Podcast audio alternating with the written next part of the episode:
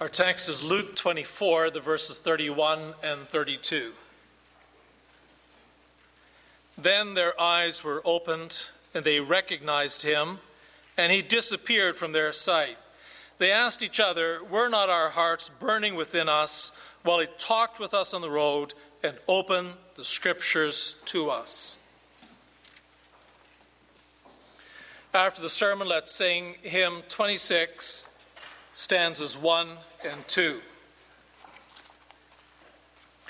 Beloved congregation of our Lord Jesus Christ, Luke tells us an amazing story that's not found in the other three Gospels.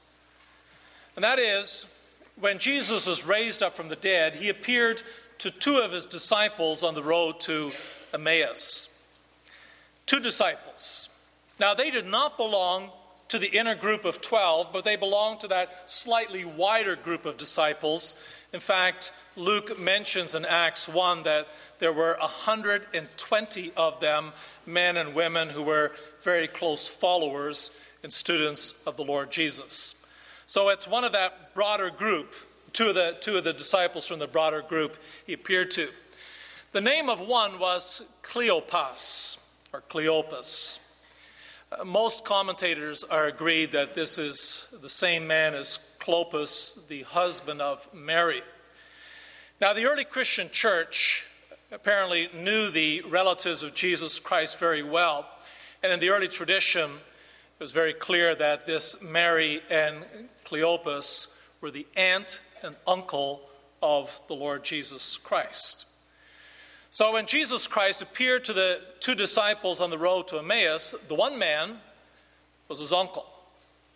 Certainly, both men were his disciples. So here's Cleopas walking on the road for hours, talking with the Lord Jesus, opening scripture. He never recognized his nephew, he never recognized his Lord and his Savior. You wonder how that's possible. Some say, well, he had, Jesus had a glorified body. He was raised with a glorified body. And yet, he was still just a man. He was God, but he was also a normal man. Nobody said he shone with glory or he looked like some radiant angel. He was just a man. He, he, it was not a surprising in his appearance at all. We understand that the resurrection of the body is indeed a glorified body, but it's, it's you. When you are raised up from the dead, you get back your own body. It's, it's you identifiable, recognizable. You are glorious in that you are now eternal, immortal, can't be hurt, and you can't sin. So we are still puzzled by the fact that Uncle Cleo could not recognize his nephew, his Lord, and his Savior. And you can appreciate that's going to be the focus of our attention this afternoon. Why could he not recognize him? And we're not just talking about a, a physical recognition, but why did he not recognize him by faith in his heart and in his soul? We summarize our, our text in this way Jesus Christ reveals to the two men, or two disciples from Emmaus, that his resurrection is in accordance with the scriptures. And we will see concealed, revealed, and appealed. What's concealed is Jesus' identity. Then it's revealed, and then thirdly, Jesus appeals. He appeals to them to know him as Lord and Savior. So, first of all, we're going to look at the concealment of the disciples themselves to truly identify Jesus Christ. You know, uh, as Christian church, we wrestle with a, a lot of things that poke, try to poke holes in the significance of Jesus Christ's death and resurrection. One of the things that liberal theology tries to, to teach us today is that Jesus Christ was not physically raised from the dead. They say that's a miracle, that's supernatural, and miracles don't happen. There is no Santa Claus, and there is no risen Savior either. Brothers and sisters, I'm not going to waste your time by trying to disprove that theory of liberal theology.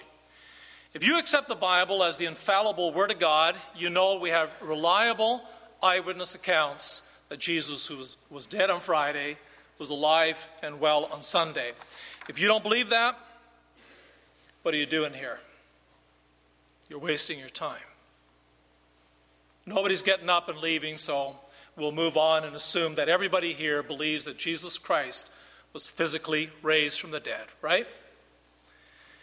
But there's another point that's far more insidious and has worked its way in the fabric of theology of the last century. There is this idea and teaching that the 12 disciples were a splinter group from that broader uh, group of disciples. And that the 12, first of all, you know, broke down to 11, then Matthias was added to them. The 12 taught that Jesus Christ died to pay for sins. And liberal theology says that's nonsense. Jesus did not die to make atonement for our sins. Jesus is just a man who reveals to us how to love your neighbor. And the fact that he hung on the cross is just the ultimate way of showing people how to, to, to give up your life if you have to for the sake of others. Liberal theology says Jesus is your friend, he loves you, he teaches you how to love your neighbor. But then they say the 12, after Jesus died, they, they took all the material of Jesus and they rewrote it and they harmonized it to start teaching that Jesus actually died to pay for sins. And that teaching has become very prevalent in our world, also the ecclesiastical world. And if you don't know your Bible very well, you might just believe in that. But for us who knows the scripture, we say that is absolute drivel. The disciples did not rewrite the teaching of our Lord Jesus Christ or of scripture. Brothers and sisters, the disciples are, are the men who wrote the New Testament. And if you read the, the Gospels and the epistles, you read Acts, one thing the disciples reveal is that before the death of Jesus Christ and after his resurrection, they were completely different men. They were in need of a major overhaul, a conversion, because you see, the disciples, the 12 disciples, as they make clear in Matthew, Mark, Luke, and John, is that they did not believe in Jesus Christ as their Savior. Understand what I'm saying? The 12 disciples did not believe, and they made it very clear they did not believe that Jesus Christ had come to die for their sins. Let's be clear, they did believe that he was Son of God, Son of David, their King, their Lord, they believed that he was Savior in a certain sense. After all, in, in Matthew 16, Jesus said to them, Who do you say I am? And Peter answered for the twelve, You are the Christ, the Son of the living God. It was a wonderful confession. And it opened the door for Jesus Christ to become even clearer as to who he was and what he came to do.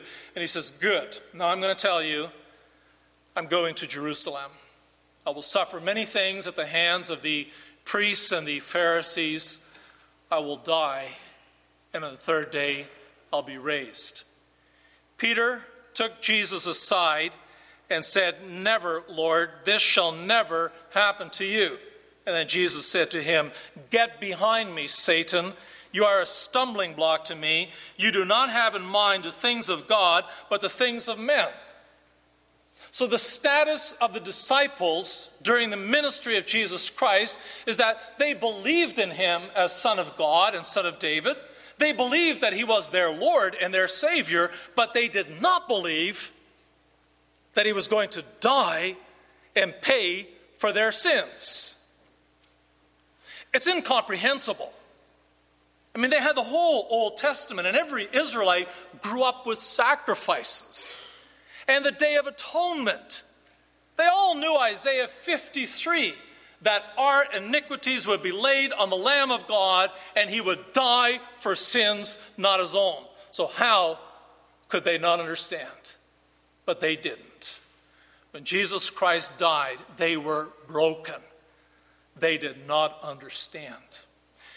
You see, brothers and sisters, on, on Easter weekend, and today on, on Easter Sunday, the major point right now is not to try to prove that Jesus Christ was raised from the dead, or whether the disciples would finally learn that he was raised from the dead. The real issue is did they even understand why he had to die? That is the tension on Easter weekend, as shown by the disciples themselves. They did not comprehend that he had to die. So, even if Jesus was raised from the dead, that didn't solve everything for them. I mean, people were raised from the dead in the Old Testament. Jesus raised people from the dead. So let Jesus himself rise up from the dead. It still doesn't solve things. Because, in their opinion, a Savior should not die. How can you be victorious if you die? They didn't understand this. They were absolutely confused. For them, there was no way out. There was no exit. There was no explanation for the death of Jesus. That tension is carried on into the passage which we have before us this afternoon. Two disciples are returning to their hometown of Emmaus when the risen Lord caught up to them. And as we said, they didn't recognize him. Jesus kind of played dumb. He says, What's going on? What are you talking about? They were surprised he didn't know. So they started to tell him about Jesus, a mighty prophet, definitely from, from God. And then they said, but he was, he was murdered by our, by our own spiritual leaders and by the, the rulers of the land. Then they said in verse 21, but we had hoped that he was the one who was going to redeem Israel, and what is more, it is the third day since all this took place. Do you hear that? They, they said, We had hoped. That's not just the past tense, it's what you call the pluperfect tense. We had hoped. That, that was our hope and our dream once upon a time that Jesus was our Redeemer. We don't hope that anymore. That, that's, that's not possible anymore. He's been three days in the grave. It's over. And, and you know what? Some women told us that he's no longer in the tomb, but that, that doesn't work for us either. That, that doesn't mean anything to us. That's when Jesus said, How foolish you are, and how slow of heart to believe all that the prophets have spoken. Did not the Christ have to suffer these things and then enter his glory? And beginning with Moses and all the prophets, he explained to them what was said in all the scriptures concerning himself. You can ima- imagine that an amazing sermon followed. Jesus walked through the Old Testament, probably starting with Genesis 3, verse 15, that the seed of the woman would crush the head of the serpent, but at a tremendous cost to himself, the bruising of his heel. Jesus would have talked about 2 Samuel 7, that from the line of David a king would come to establish an everlasting kingdom. Psalm 110, the Lord said to my Lord, Isaiah, Isaiah 7 and 9 about the Emmanuel, and Isaiah 53, the Lamb of God led to the slaughter to die for the sins of his people. And then finally, we read that after that sermon and at, the, at their home, then their eyes were opened and they recognized him. Now, we're going to talk about that recognition in a few minutes, but the point is the truth was concealed from them. This is divine activity. God Himself closed their minds, concealed the truth. We read in verse 16 that Jesus Himself came up and walked among them, but they were kept from recognizing Him. They were not allowed to know who Jesus was and what He really was up to. That, that was concealed. Is it, where did that come from? Why does God do a thing like that? It's something that you understand when you look at the ministry of our Lord Jesus Christ in its entirety. In the beginning of John, the Gospel according to John, when John says, The Word became flesh and dwelt among us, full of grace and truth, who has revealed the Father. He also says, In him was life, and that life was the light of men. The light shines in the darkness, but the darkness has not understood it. So our world is a world of darkness under the power of sin, of confusion, of turning the minds of people away from knowing their God. But Jesus is the light that shines in darkness. He crashed into this world, He made the light shine, and He pushed back on that darkness. That darkness recoiled, but it didn't want to give an inch. And there started the great struggle of the kingdom of light and the kingdom of darkness. Who would win, Jesus or Satan? Well, Jesus was up to the task. He started his public ministry. He preached, he performed miracles. And we read that at the beginning of his ministry, he took the land of Palestine by storm. People were absolutely amazed at his teaching, overwhelmed by his miracles. It says at the end of the Sermon on the Mount that the people saw that he had he taught as someone who had authority. Truly, the light was shining in darkness, and the darkness could not stop the light. And still it pushed back. And, and you see that with the crowds. There was this initial enthusiasm for Jesus. And then people held back. They said, You are somebody, but we don't really know who you are, and we're not prepared to commit. And that's when Jesus Christ started to preach in parables. Parables are almost magical, they're like a short story very simple in a certain way, but they have this tremendous power. Because you see, if you're not ready to commit, if you do not genuinely believe in Jesus as Lord and Savior, a parable slams the door shut to understanding. A parable will close your mind. But to those who, by God's grace, they, they, they look at Jesus, they love him and adore him and believe in him, the parable opens the door. It's a narrow door, it's a small window of opportunity, but it opens the door to see amazing things about Jesus Christ and the kingdom of heaven. And Jesus says to his disciples, To you it has been revealed. And they learned much about Jesus. They learned he was Son of God, Son of David, their Lord, and their Savior. But then they also came to a, to a wall to blankness. They were not prepared to go all the way to believe that Jesus was the Savior who would die for their sins. And at that moment, the full gospel was concealed from them. Their minds were closed. If you are not prepared to know Jesus fully for what he is, prepared to commit, to surrender your whole life to Jesus, to embrace Him with, with living faith, then the door is closed. And it would remain closed until later on there was a richer opportunity to reveal the truth to the disciples. But what happened here is also for their protection and for, for the protection of the people of Israel. Imagine that if at this moment the disciples started wandering around the land and saying to everybody, Jesus is Son of God, Son of David, our Lord and our King. The people would say, Great. What has he done for us? And the disciples would say, Well, look at his miracles. He's powerful. Listen to his message. It's an amazing message. And that's it.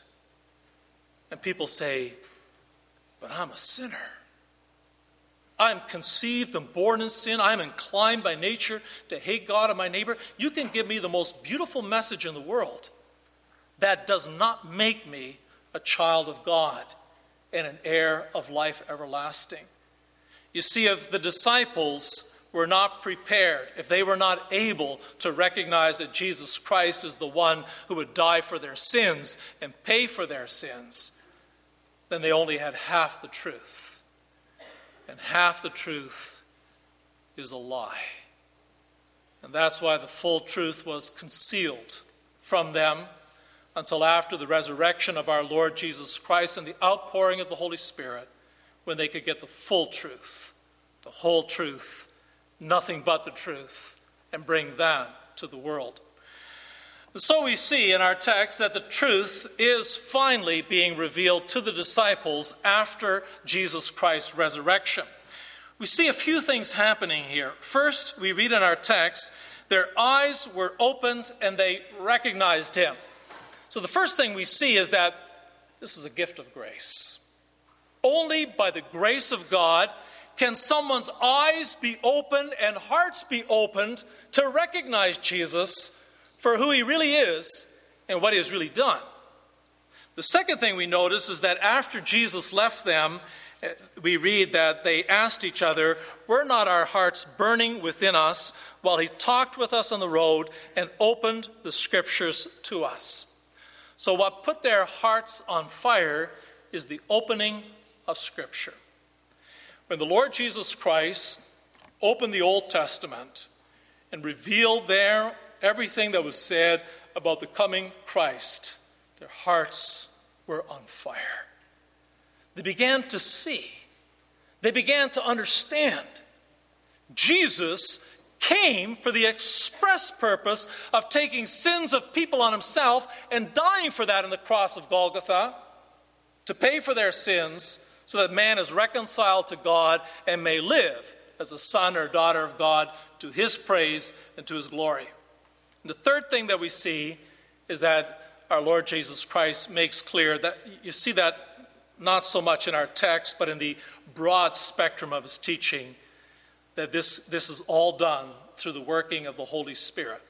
You know, in John 14, 15, and 16, Jesus said, One day I'll be leaving you, but I will send you the Holy Spirit, and he will guide you in the truth. He will let you know everything that you need to know about me. So, to know Jesus, brothers and sisters, has to be a gift of God's grace, the working of the Holy Spirit, and the opening of Scripture. It's the only way to know Jesus. It's the only way the 12 got to know him, and the 120. Even a super apostle like, like Paul says, The only way I came to know Jesus Christ, that I came out of darkness into light, is through the gospel and the working of the Holy Spirit. In Ephesians, particularly chapter 2, he talks there about we all once were enslaved by the prince of the power of the air, the prince of darkness. He said, All of us also lived among them at one time, gratifying the cravings of our sinful nature and following its desires and thoughts. That's where you are, in darkness, sinful thoughts and desires, until the Holy Spirit comes to you and opens the Word of God to reveal to you the truth of Jesus Christ. So, brothers and sisters, on Easter weekend, not just 2,000 years ago, but also today, we are, we are confronted with a couple of facts. On Friday, Jesus died. On Easter Sunday, he rose from the dead. Amazing things horrible that he died. A relief that on Sunday he was raised up from the dead. But what are we talking about here? Just, just the happiness that Jesus wasn't dead anymore? Just that we're glad he's, he's alive again, he's well, he can walk with the disciples, he can walk with us and be our friend. You need the entire scriptures. You need the power of the Holy Spirit to take these two important facts, the death of Jesus Christ and the resurrection of Jesus Christ, to fill in all the pieces and realize that when Jesus Christ died on Friday, that was God's plan to pay for your sins. And that he was raised up on Easter Sunday in victory and glory over the power, having power over Satan, sin, and death to take you, to make you a son or a daughter of the living God. And that is the message of Easter weekend to know that Jesus is the Lord and Savior who paid for our sins and made our lives right with God. And therefore, our Lord Jesus Christ also makes an appeal to us to believe in Him. It's very important that when we talk about things like it is by grace alone that we are saved, and it's the work of the Holy Spirit, and it's the scriptures that reveal to us the truth that we don't think that we sit there like a dumb block of wood saying, Well, God, I'm waiting for you to do something with me. We are in a living covenant relationship with God. We know what we are, we are what we are by grace alone, but we are also called to read, to think, to pray, and to know Jesus Christ as Lord and Savior. Even the canons of Dort, which are so emphatic, emphasizing that we are saved by grace alone and, and faith and forgiveness and, and conversion is the gift of God's grace, says in chapter 4, article 12, the will so renewed is not only acted upon and moved by God, but acted upon by God, the will itself also acts. Therefore, man himself is rightly said to believe and repent through the grace he has received. Remember the entire ministry of our Lord Jesus Christ. He says, Whoever is open and willing to receive, it will be given. But close your mind, harden your mind, and your mind will be closed by me. He preached in parables so that those who really wanted him, taken through the door to understand, those who held back, weren't willing to commit, weren't willing to know Jesus as Christ as Lord and Savior, held back. You, my brother, my sister, hearing the gospel, must step forward and very clearly say to Jesus Christ, You are my Lord. I believe that you died for my sins. You know, brothers and sisters, we're not talking here about whether you have faith or not, or whether you are genuinely in the church or not, but whether you are a child of God who is on fire, filled with joy and knowing what it is that Jesus Christ is your Lord and your Savior. We know that Jesus Christ is the Savior of His church. Is the Lord of this congregation. But ultimately, He also has to be your personal Savior. That in your own heart, there is a fire because you have come to know Jesus Christ as Lord and Savior. Let's make this real, shall we? This is Easter weekend. We've been together a lot. Good Friday for a service, Easter Sunday. Hopefully, this weekend you were reading your Bible and praying, and maybe in your homes there was even singing of psalms, hymns, and other spiritual songs. But is your heart on fire? Has the the Holy Spirit and the Word of God filled you so richly that you have stood there at the cross of Golgotha and said, Oh, my Lord, you died for me. Did you stand there at the open tomb in joy and thanksgiving that Jesus Christ was raised up in victory over death, over sin, and over Satan? And has the Lord Jesus Christ also walked with you? Through the power of His Spirit, through the opening of the Word, has the Lord Jesus Christ also walked with you? And that your heart is on fire and you say, The sweetest thing that ever happened to me is to know Jesus Christ, who died for my sins, so that I may be a child of God living to His praise and His glory. We, see the, we say these things not to cast doubt in anyone's mind here, but to challenge us, to get us to think and hear the words of our Lord Jesus Christ Himself in Revelation 3 Here I am. I stand at the door and knock. If anyone hears my voice and opens the door, I will come in and eat with him, and he with me. The risen Lord is knocking at the door, and that door is the door of your heart. Knocking, asking you to open, that He may come in to eat with you, to have fellowship with you. Do you feel the joy in the fire burning in your heart. Amen.